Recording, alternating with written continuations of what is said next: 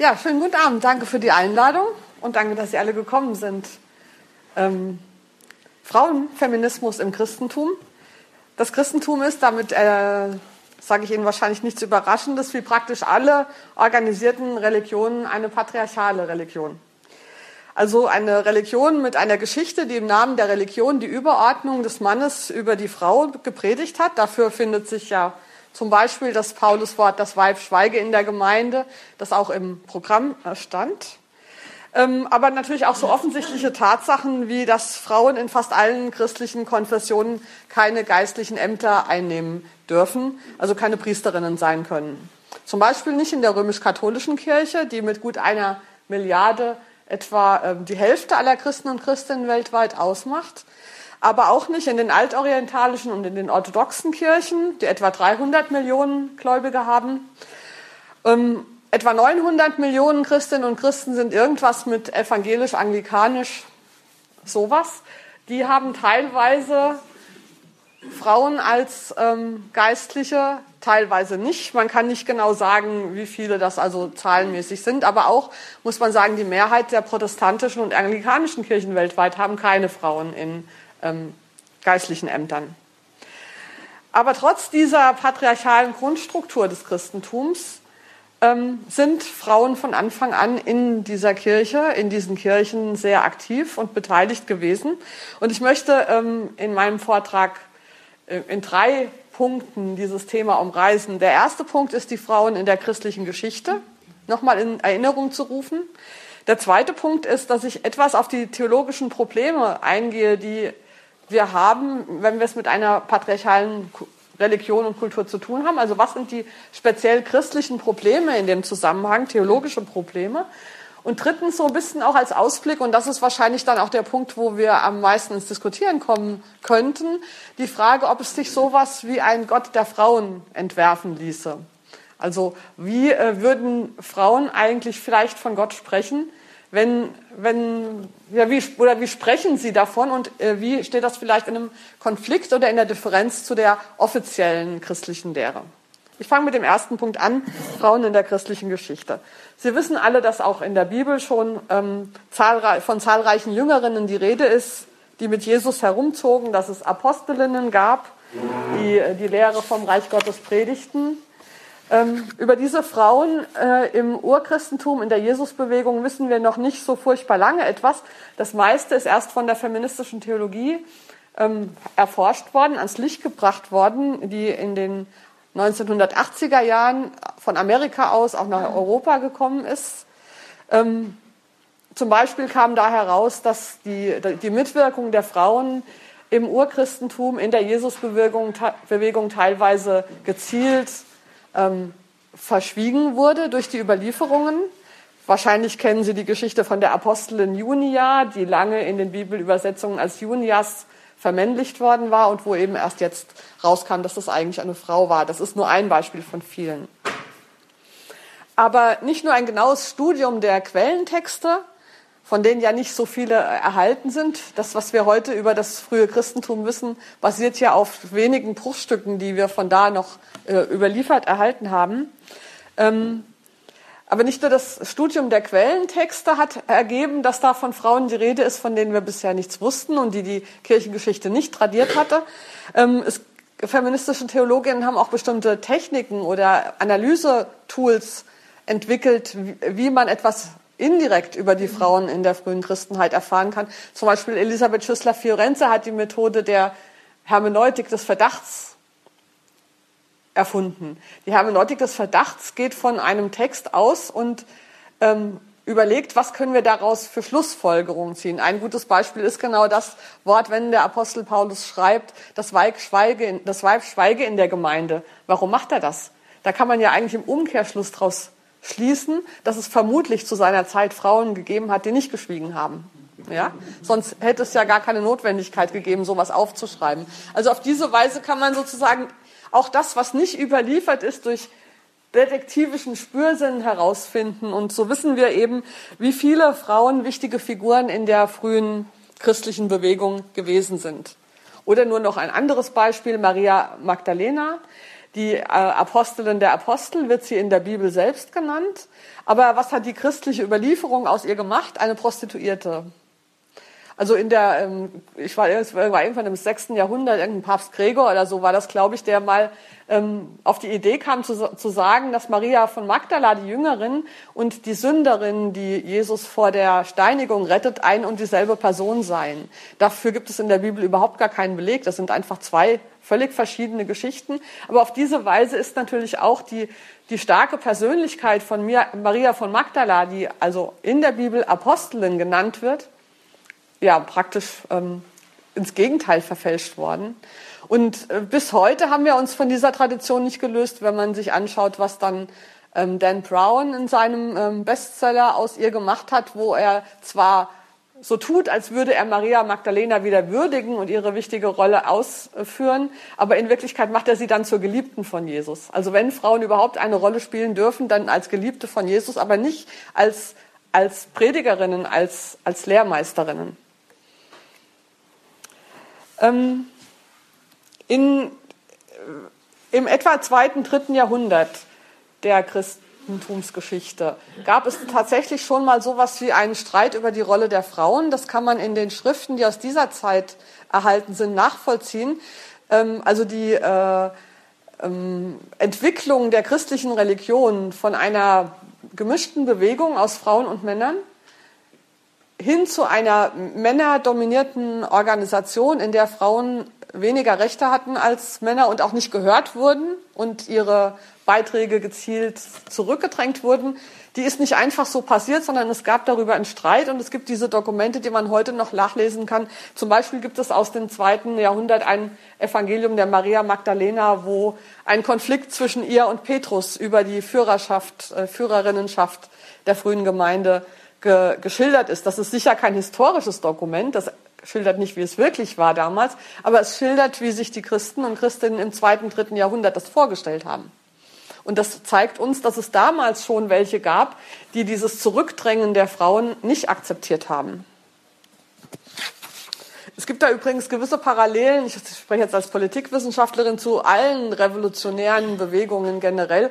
Es scheint so eine Art Regelmäßigkeit zu geben, wonach Frauen, wenn es revolutionäre Umbrüche oder neue Ideen mit neuen sozialen Bewegungen gibt, dass sie da immer am Anfang sehr aktiv und zahlreich beteiligt sind und in dem Moment, wo aus dieser revolutionären Bewegung eine institutionalisierte Organisation wird, dass dann sozusagen die Frauen rausgehen oder rausgedrängt werden, da können wir nachher drüber diskutieren, ähm, dass dann sozusagen sich eine männlich dominierte Institution äh, gründet und ähm, ja, die Frauen machen vielleicht wieder was anderes. Vielleicht ist es auch so, dass den Frauen diese Art der Institutionalisierung von einer inhaltlichen, sozialen, spirituellen Bewegung einfach auch nicht so liegt. Das wäre dann aber auch ein Konflikt, der ausgetragen werden müsste. Es gab dann im Lauf der Kirchengeschichte immer wieder ähm, wichtige Frauen, die ähm, ihre Ansichten über das Christentum vertreten haben. Ich kann nur ein paar Beispiele nennen, so aus dem, ich hopse jetzt so ein bisschen durch die verschiedenen Jahrhunderte. Ich hüpfe jetzt mal schon ins 13. Jahrhundert ähm, zu Wilhelmina von Mailand, die im Jahr 1280 eine Vision hatte, wonach sie, ähm, während Christus Gott in männlicher Gestalt auf Erden repräsentiert hat, jetzt sozusagen die Repräsentantin Gottes in weiblicher Gestalt auf Erden sei. Und sie hat mit dieser Fortentwicklung des christlich, der christlichen Idee, sage ich mal, auch eine große Schar Anhängerinnen und Anhänger um sich gesammelt. Und sie hat, bevor sie 1282 äh, starb, ihre Schülerin Maifreda zur Nachfolgerin eingesetzt, also so als Petrus sozusagen, ja. Ähm, mit dem Auftrag, eine Kirche unter weiblicher Hierarchie zu stiften. Allerdings wurden Wilhelminas Anhängerinnen und Anhänger dann äh, bei der Inquisition denunziert und Maifreda wurde im Jahr 1300 als Ketzerin verbrannt. Generell gab es im 13. und 14. Jahrhundert überall in Europa unter Frauen ein stärker werdendes Bedürfnis nach gemeinschaftlichem christlichen Leben. Diese, äh, sie gründeten viele Kommunen, Wohngemeinschaften, die sind später unter dem Oberbegriff Beginen zusammengefasst worden. Ähm, und äh, also das war, das ging von großen ähm, Gehöften mit Wirtschaftsbetrieben und äh, bis hin zu einzelnen Beginen, die als Wanderpredigerinnen durch Europa zogen.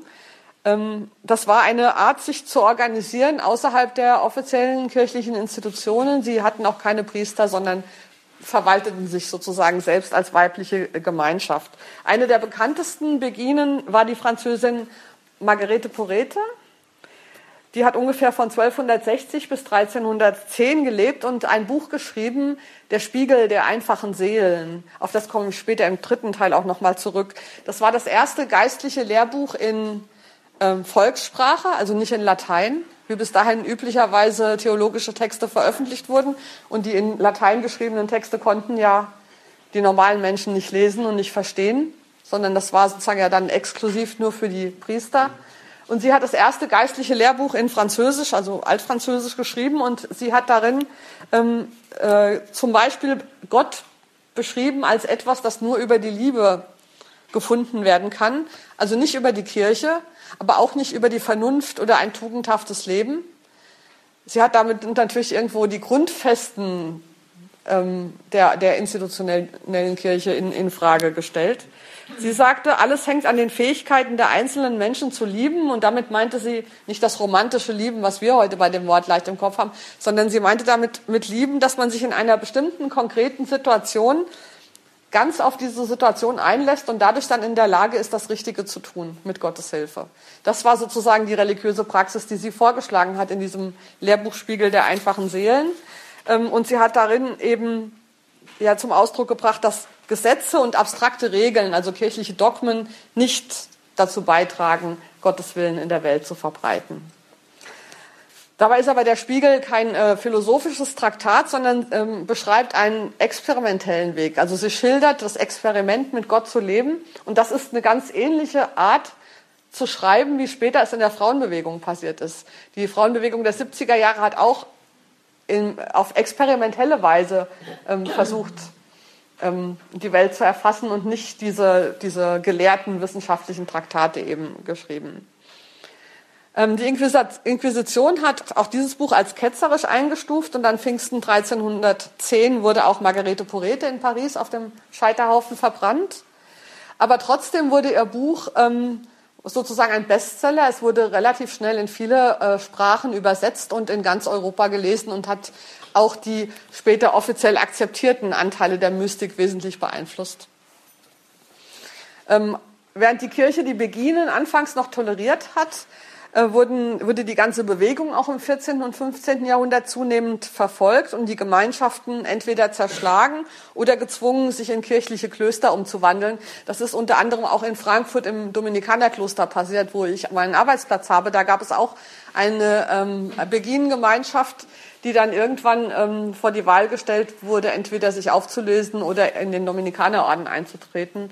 Und sie haben dann noch eine Weile mit den männlichen Dominikanern, die da lebten, so eine Art Abkommen ge äh, gehabt, dass sie doch relativ selbstständig bleiben können, aber im Laufe der Zeit wurden sie natürlich einfach assimiliert, sag ich mal. Ähm, aber ich habe jetzt leider Beispiele gebracht von Frauen, die äh, tatsächlich ähm, dann auch wegen ihrer ähm, abweichenden religiösen äh, theologischen Ansichten verfolgt und getötet wurden.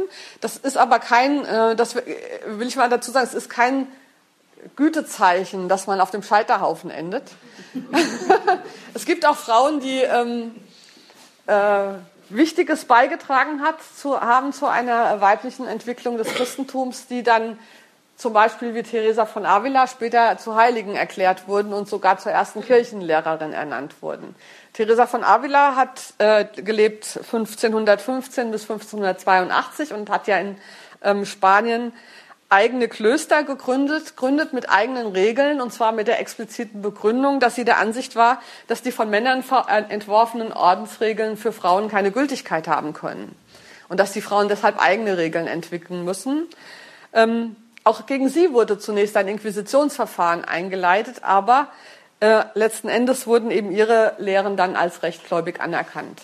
Und das ist auch was, was eigentlich äh, im, im Feminismus sich durchzieht, dass wir nie äh, wissen können, wie die ähm, herrschende Männerwelt, sage ich mal, auf uns reagiert. Manchmal findet sie uns ganz überraschenderweise total toll und verleiht uns Orden. Und manchmal findet sie uns so schrecklich, dass sie uns verbrennen muss. Und wir müssen uns sozusagen davon lösen, in dieser Reaktion irgendwie Rückschlüsse auf die Qualität dessen, was wir tun, zu ziehen. Es kann so oder so ausgehen. Das ist ein bisschen Glückssache, sag ich mal, ja. Ähm, ja, wie, wie, der, wie der, der Vorsitzende der Kommission halt gerade so drauf ist, ja, das ist ja.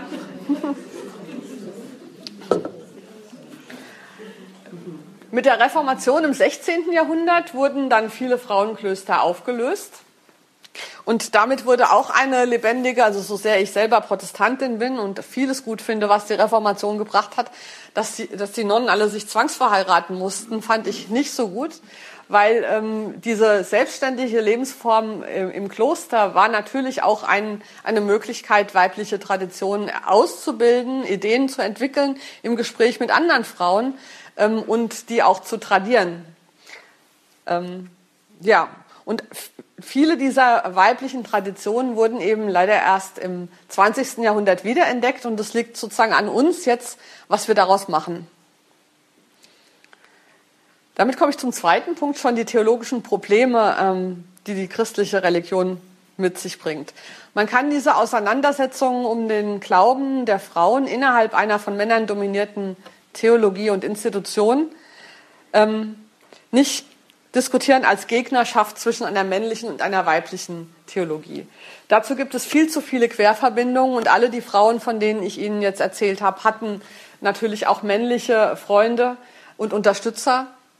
Ähm, es ist nicht so, dass da auf der einen Seite die Frauen sind, auf der anderen Seite die Männer. Und es gibt natürlich auch immer, und es gab auch immer viele Frauen, die diese patriarchale Grundstruktur der Kirche völlig okay fanden und die der Meinung waren, dass Frauen sich dem unterordnen sollten. Also es, man kann äh, diese, diese inhaltliche Auseinandersetzung nicht in der Auseinandersetzung zwischen Männern und Frauen machen, aber man kann sehen, dass die von Frauen, nicht von allen Frauen, sondern von einigen Frauen vorangetriebene Theologie anders ist als die offiziell tradierte Theologie.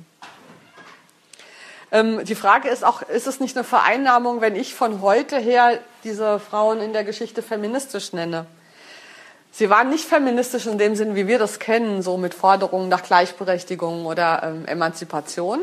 Aber sie haben alle ihr Frausein und die Geschlechterdifferenz als Ausgangspunkt für ihre Theologie genommen. Sie haben alle darüber nachgedacht, was bedeutet das, dass ich eine Frau Theologie treibe. Ne? Von, von Wilhelmina von Mailand, die sagte, wir brauchen nicht nur eine männliche Inkarnation Gottes auf Erden, sondern auch eine weibliche.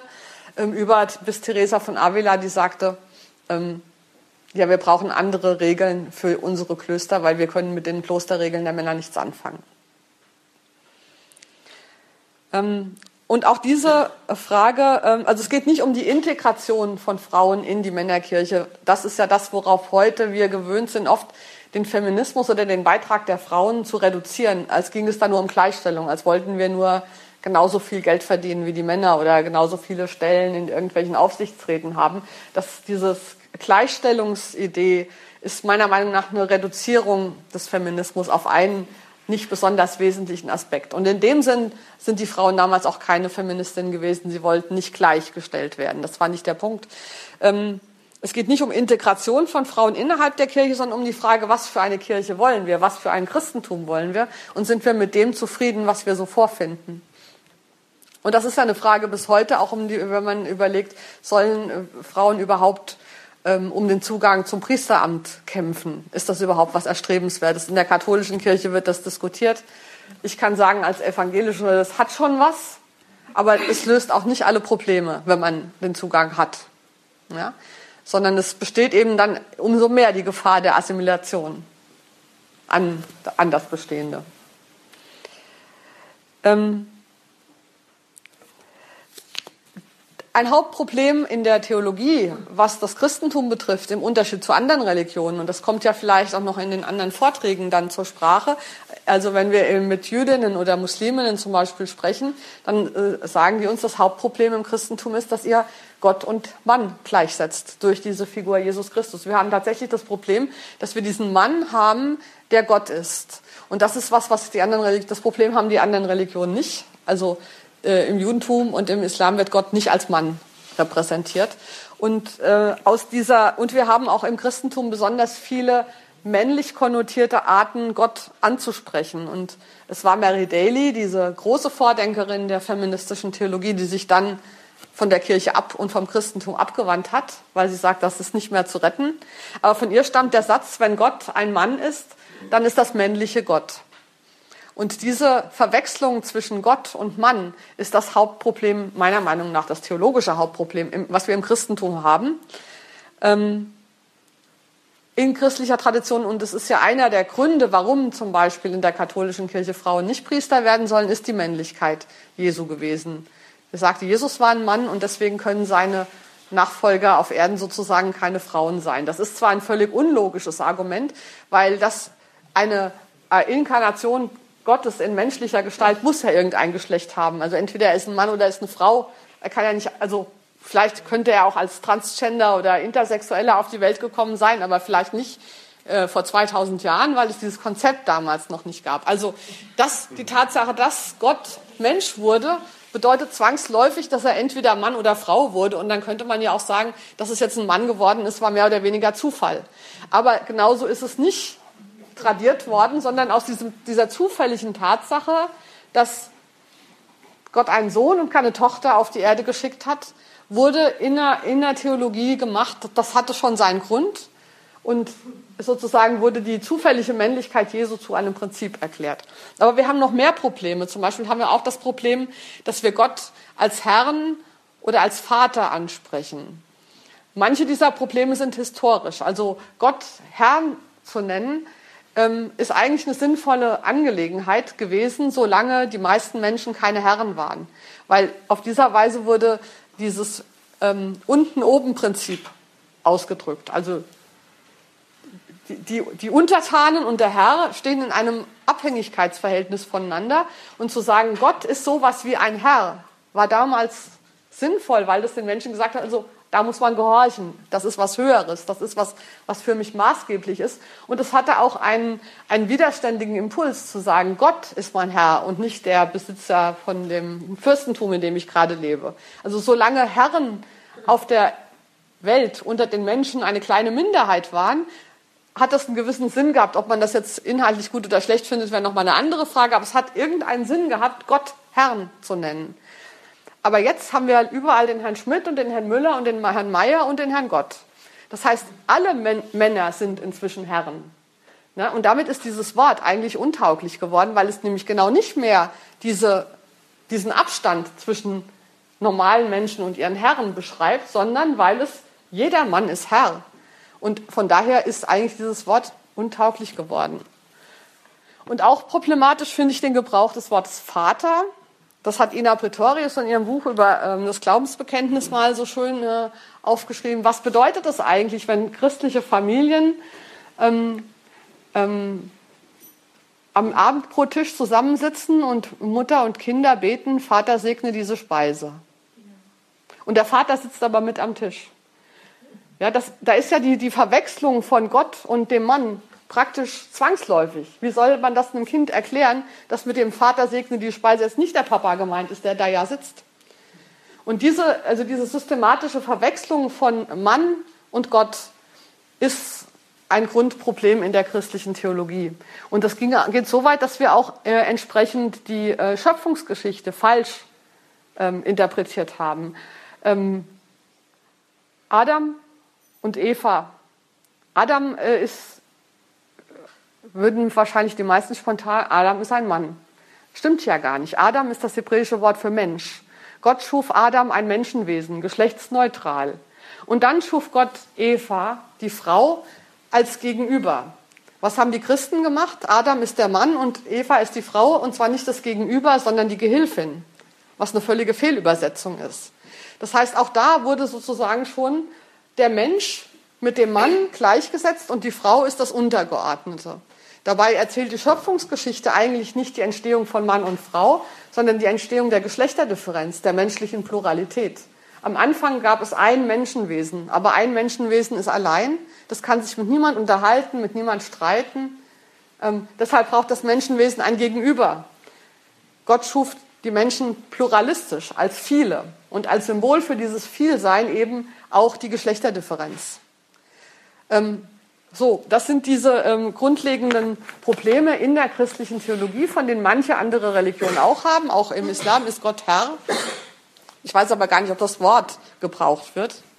Ähm, Im Judentum wird das Wort ja zum, leider auch als Herr übersetzt, weil sie den Gottesnamen nicht aussprechen wollen. Ich, das wäre aber mal interessant zu sehen, wie die das Problem eigentlich handeln. Das Problem mit dem menschlichen dem Mann, der Gott auf Erden repräsentiert, haben definitiv nur wir. Und die italienische Philosophin äh, Luisa Muraro hat deshalb mal einmal gesagt, dass die größte Sünde der Männer es gewesen ist, dass sie sich den Frauen gegenüber an die Stelle Gottes gesetzt haben. Und dass die größte Sünde der Frauen gewesen ist, dass sie das zugelassen haben. Und das ist für mich sozusagen ein ganz zentraler Satz in, in der Beurteilung dessen, was ich auch theologisch mache und wie ich mich auch als Christin verstehe. Sie sagt, die, wir haben heute die Aufgabe, diesen Platz Gottes wieder freizuräumen, weil wir können überhaupt erst dann einen Zugang zu Gott haben, wenn dieser Platz nicht dauernd von den Männern schon besetzt ist. Und das fängt eben an mit männlichen Gottesbildern. Das fängt an damit, das Vaterunser zu beten in Anwesenheit von tatsächlichen Vätern. Ähm, und das fängt damit an, wie wir uns Gott vorstellen. Also nicht eben mehr als Mann mit weißem Bart. Gott ist kein alter Mann.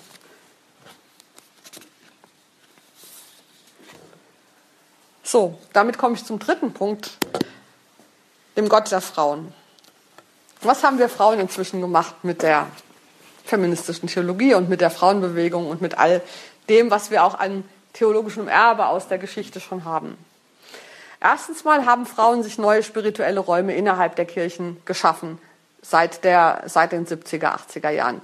Ähm, wir haben neue Liturgien erfunden. In Frankfurt gibt es zum Beispiel einmal im Monat einen ökumenischen Frauengottesdienst, der vom Ablauf her völlig anders ist. Also nicht völlig anders, aber schon ziemlich anders als die üblichen Sonntagsgottesdienste. Zum Beispiel, dass man meistens im Kreis sitzt, zum Beispiel, dass meistens nicht nur eine die Predigt hält, sondern dass äh, verschiedene Beiträge kommen. Also Sie kennen das wahrscheinlich, also neue liturgische Formen. Wir haben, ähm, aber ich frage mich, welche Implikationen hat das gehabt? Ich habe manchmal den Eindruck, dass der, ähm, das Bemühen um feministische Spiritualität eigentlich vor allen Dingen darauf ausgerichtet ist, dass religiös interessierte, fromme Frauen trotz allem innerhalb der Kirche irgendwie noch einen Ort haben und sich halbwegs wohlfühlen können. Also das, ähm, das haben wir geschafft. Wir haben uns sozusagen Nischen geschafft, in denen es uns, also in denen wir das aushalten können und denen wir Spaß haben und denen es uns gut geht. Aber ist es uns wirklich gelungen, die Kirche selber zu verändern? Oder ist es eher so, dass wir da so unsere Spielwiesen haben, wie zum Beispiel so ein Frauenbegegnungszentrum und im Rest der Kirche läuft alles weiter wie bisher? Und jetzt sogar besser weiter, weil wir haben ja, ähm, wir sind ja sozusagen zufrieden ähm, mir ist das aufgefallen im Zusammenhang mit den Diskussionen um die Bibel in gerechter Sprache. Die Bibel in gerechter Sprache ist ja in gewisser Weise auch so eine kleine Nische. Wir haben jetzt also eine Bibelübersetzung, die den Erkenntnissen der feministischen Theologie Rechnung trägt und in denen man sich nicht über alles Mögliche dauernd ärgern muss, weil sie halbwegs stimmt und so. Aber ähm, was ist passiert? Und ich fand eigentlich dieses Übersetzungsprojekt eine relativ banale Sache. Wenn man sich so ein bisschen in diesem Diskurs bewegt hat, war ja klar, also dass da jetzt steht Jüngerinnen und Jünger oder Apostelinnen und ja, das ist ja irgendwie nichts Außergewöhnliches. Das wissen wir ja, dass es Jüngerinnen und Jünger gab. Aber als diese Bibel dann rauskam, war ich sehr überrascht, was für Reaktionen es darauf in der, sag mal, säkularen Pressewelt gegeben hat, die nämlich offensichtlich von all diesen Diskussionen überhaupt nichts mitgekriegt hatten. Die waren tatsächlich überrascht, dass es jetzt angeblich auch Jüngerinnen gegeben haben soll. Das hatten die nicht mitgekriegt. Und da ist mir aufgefallen, irgendwas ist uns nicht gelungen, so mal raus in der Welt äh, zu verbreiten. Ja, wir unter uns haben zwar dann Vater und Mutter unser gebetet oder von Jüngerinnen gesprochen, aber das hatte überhaupt keine Außenwirkung über unsere eigenen Zirkel hinaus.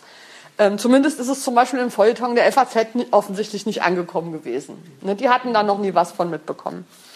Ähm, und es ist ja auch tatsächlich so, dass in der Öffentlichkeit nach wie vor Männer die Debatten über Religion und Kirche dominieren. Es gab mal so einen kleinen Ausrutscher mit Margot Kessmann. Da war es mal für vier Monate ein bisschen anders, aber das hat sich ja dann leider auf ungute Weise ähm, erledigt. Und es gibt keine äh, ähm, eine, eine wichtige Frau, die es gab, war vielleicht Dorothee Sölle, die, die ähm, das Außengesicht, sage ich mal, der christlichen Religion doch sehr geprägt hat.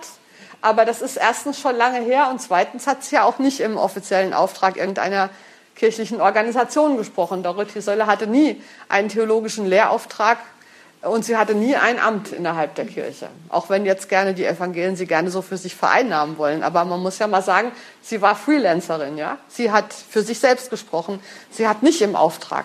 Also sie hat nicht die Kirche repräsentiert. Mhm. Was passiert momentan in kirchlichen Gremien? Wir haben vorhin darüber gesprochen, ähm, dass dass es ja noch offen ist, ob wir überhaupt Zugang zu diesen Ämtern erkämpfen wollen, ob das der richtige feministische Weg ist oder ob wir nicht lieber die, ob die ganzen Ämter verändern wollen oder ob wir überhaupt Priester brauchen oder nicht, ist ja erstmal eine offene Frage. Ähm, äh, ich beobachte momentan, zumindest in der evangelischen Kirche, ein zunehmendes Desinteresse von Frauen an kirchlichen Ämtern. Bei ähm, immer wenn irgendwie, zum Beispiel hatten wir jetzt gerade, ähm, gibt es in Frankfurt seit Januar ein neues Stadtdekanat, also die ehemals vier Dekanate haben sich zu einem zusammengeschlossen und da sollte ein Vorstand gewählt werden. Elf Personen, also elf Leute waren da zu wählen und es haben überhaupt nur drei Frauen kandidiert. Also man hat in der ganzen Frankfurter Kirche nur drei Frauen gefunden, die sich bereit erklärt hätten, in diesen Vorstand zu gehen. Das fällt nach außen noch nicht so auf, weil wir momentan noch Frauen an der Spitze haben. Wir haben in Frankfurt eine Pröbstin und eine Vorstandsvorsitzende und so weiter. Ähm, aber ich merke, da kommen keine nach. Die, ähm, die Posten, die, in, also wir, das war in den 80er Jahren, 90er Jahren war das toll. Da gab es auch noch Frauennetzwerke, die sich ausgetauscht haben, da ist irgendwo eine Stelle zu besetzen, welche Frau könnte das machen, wie motivieren wir uns gegenseitig und wie bringen wir die durch oder so. Es gab ein Engagement der Frauen, die sagten, wir wollen in diese Institution rein und wir wollen innerhalb der Kirche verantwortliche Positionen haben. Und ich beobachte, dass dieser Elan weg ist. Das wollen die Frauen gar nicht mehr. Die sagen so zur Kirche, ja, macht ihr doch. Sterbt doch aus, so übersetze ich mir das.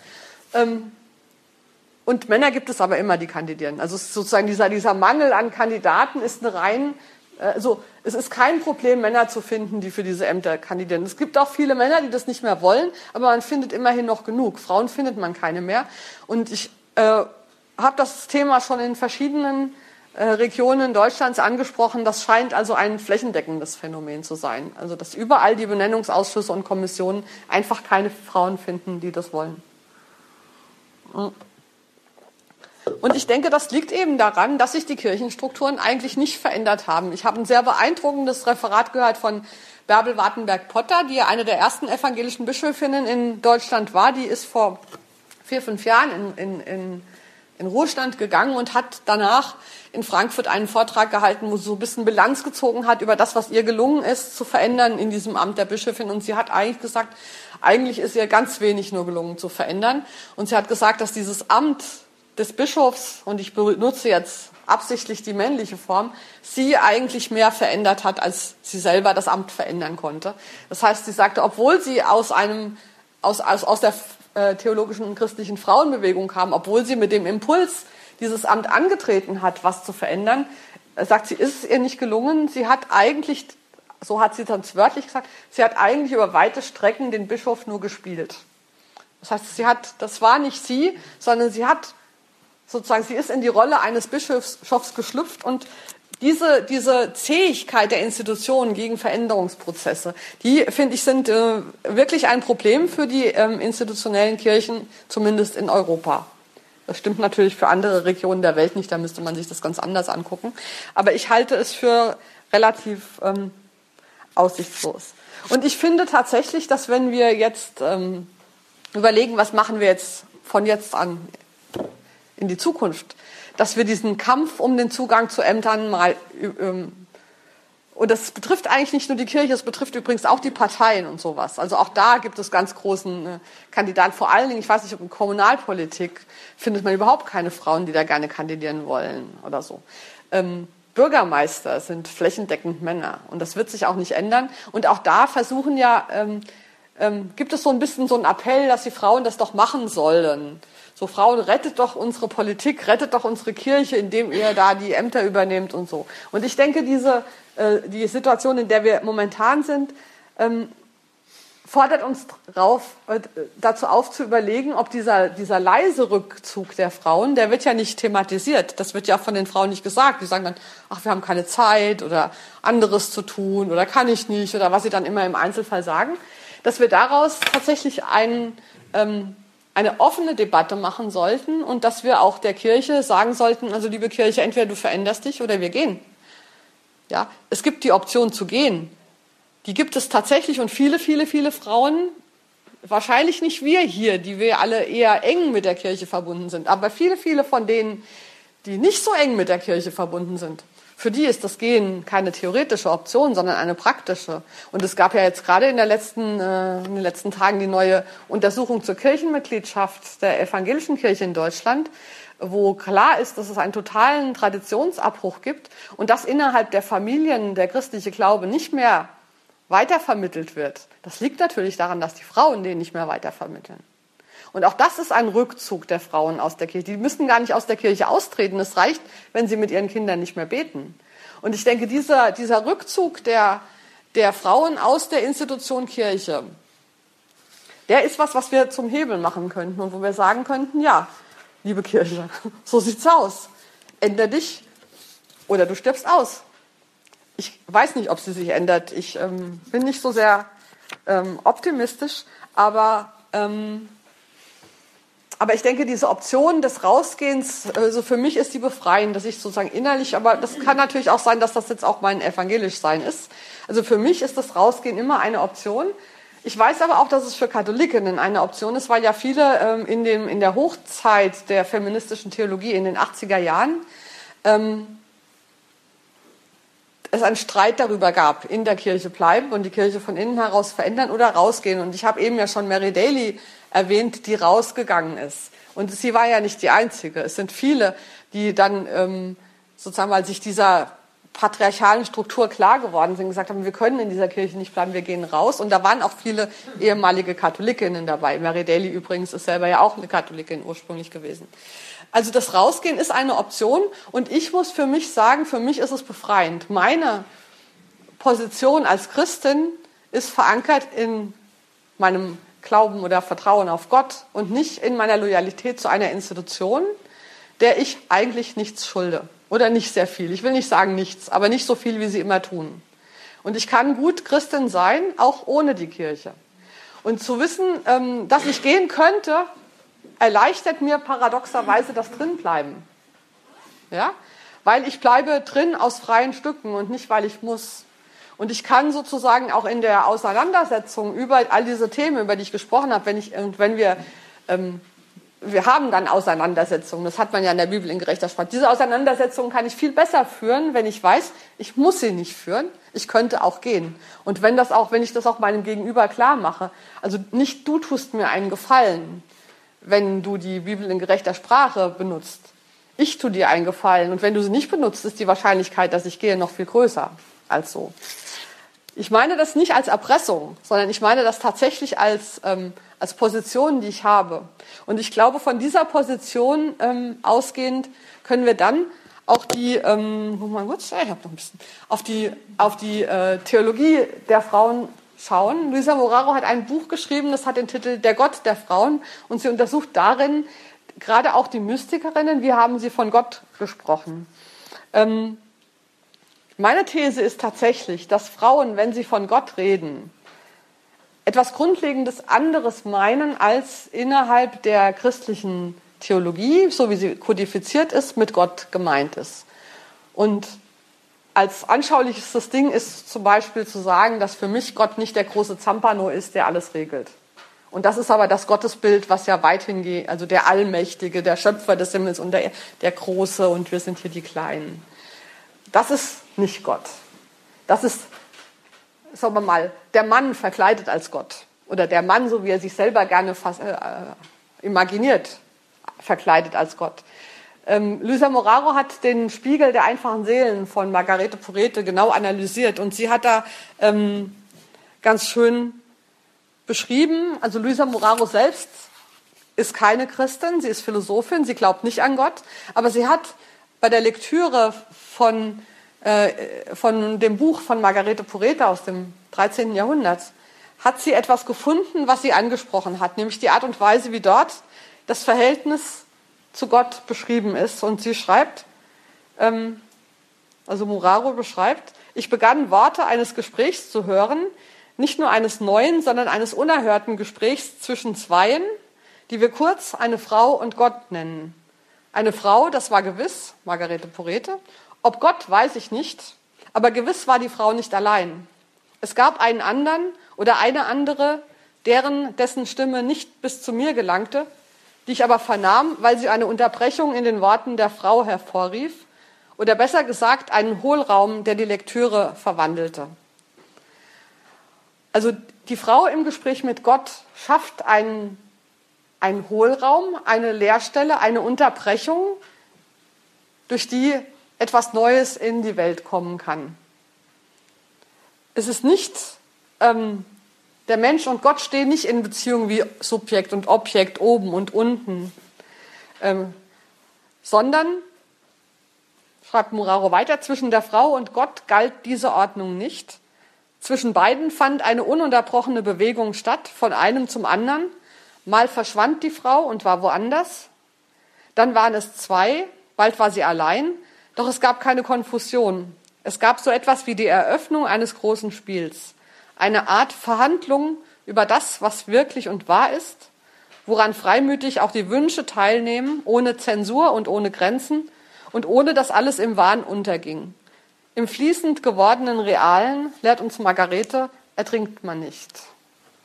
Das sind jetzt auch poetische Worte, fast schon selber mystische Worte, aber ich kann mich in denen auch wiederfinden und ich habe ausgehend von dieser Interpretation der Gottesbeziehung, also dieses Spiel zwischen Menschen und Gott im Ringen um die Wahrheit, ähm, Anhaltspunkte in der Politik gefunden. Wie gesagt, ich bin Politikwissenschaftlerin.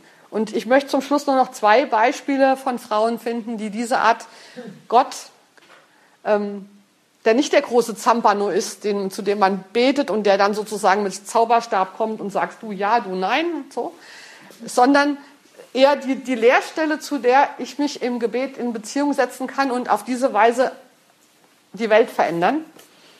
Ähm, das ist natürlich keine exklusive äh, Gottesvorstellung für Frauen, sondern das ist das, wie Frauen es machen und Männer sind herzlich eingeladen, auch so mit Gott zu reden. Eine andere Zeugin dafür ist Simone Weil.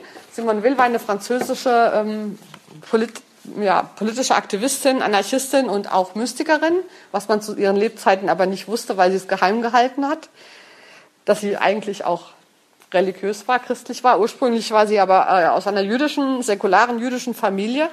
Ähm, die hat ähm,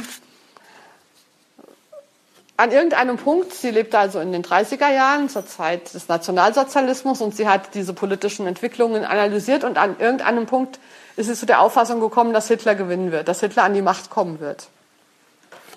Und ähm, dass das politische Engagement der Linken nicht ausreichen würde, um das zu verhindern. Und in dieser Hoffnungslosigkeit, in dieser, in dieser Klarheit, mit der sie gesehen hat, der Faschismus wird siegen, hat sie gesagt, dann muss es Gott geben. Und wieso kam sie darauf, dass es dann Gott geben muss? Weil es ganz klar ist, wenn die Men es muss noch etwas anderes geben als das, was wir Menschen tun können. Ähm, und das bedeutet natürlich nicht, dass sie jetzt einen Gottesbeweis geliefert hat. Die männliche Theologie hat ja immer diese Gottesbeweise ähm, versucht zu machen, sondern ähm, dass sie, sie sagt, die Notwendigkeit Gottes gibt, ergibt sich daraus, dass ich ihn brauche. Also mein Bedürfnis ist die Ursache für Gottes Existenz. Und weil ich Gott brauche, gibt es Gott. Wenn ich Gott nicht brauche, gibt es ihn auch nicht oder sie nicht. Also ich bin sozusagen diejenige, die ähm, Gott ins Leben ruft. Margarete Porete hat diese Figur auch. Sie sagt, wir betteln um Gott. Also Menschen betteln, dass es Gott gibt, angesichts solcher Sachen wie der Faschismus wird siegen oder mein Kind ist gestorben oder was wir so alles, ja, was so existenzielle Situationen sein können. Und durch das durch das, die Erkenntnis, das kann ich nur ertragen, wenn es Gott gibt. Das ist der Punkt, wo Gott in die Welt kommt. Nicht, es ist nicht so, dass Gott schon da ist und da oben schwebt und ich war bisher nur zu blöd, es zu sehen, ja, sondern es ist so, dass genau dieser Akt des Bettelns, das ist, was Gott real macht in der Welt. Ähm, also, das ist keine psychologische Umschreibung, sondern das ist eine reale Umschreibung. Gott wirkt dann, wenn Menschen ihn brauchen. Wenn Menschen sie brauchen. Und das dritte Beispiel dafür ist Etty Hillesum, auch eine, Nieder eine Jüdin, eine niederländische Jüdin, die auch an einem bestimmten Punkt gesehen hat, dass sie ins KZ kommen wird, dass sie sterben wird. Und da möchte ich zum Schluss ein Stück aus ihrem Buch Das denkende Herz vorlesen, ein Gebet, wie sie über Gott spricht. Es sind schlimme Zeiten, mein Gott. Heute Nacht geschah es zum ersten Mal, dass ich mit brennenden Augen schlaflos im Dunkeln lag und viele Bilder menschlichen Leidens an mir vorbeizogen. Ich verspreche dir etwas, Gott, nur eine Kleinigkeit. Ich will meine Sorgen um die Zukunft nicht als beschwerende Gewichte an den jeweiligen Tag hängen, aber dazu braucht man eine gewisse Übung. Jeder Tag ist für sich selbst genug. Ich will dir helfen, Gott, dass du mich nicht verlässt. Aber ich kann mich von vornherein für nichts verbürgen. Nur dies eine wird mir immer deutlicher, dass du uns nicht helfen kannst, sondern dass wir dir helfen müssen. Und dadurch helfen wir uns letzten Endes selbst. Es ist das Einzige, auf das es ankommt, ein Stück von dir in uns selbst zu retten, Gott. Und vielleicht können wir mithelfen, dich in den gequälten Herzen der anderen Menschen auferstehen zu lassen. Ja, mein Gott, an den Umständen scheinst auch du nicht viel ändern zu können. Sie gehören nun mal zu diesem Leben. Ich fordere keine Rechenschaft von dir. Du wirst uns später zur Rechenschaft ziehen. Und mit fast jedem Herzschlag wird mir klarer, dass du uns nicht helfen kannst, sondern dass wir dir helfen müssen und deinen Wohnsitz in unserem Inneren bis zum letzten verteidigen müssen. Vielen Dank für Ihre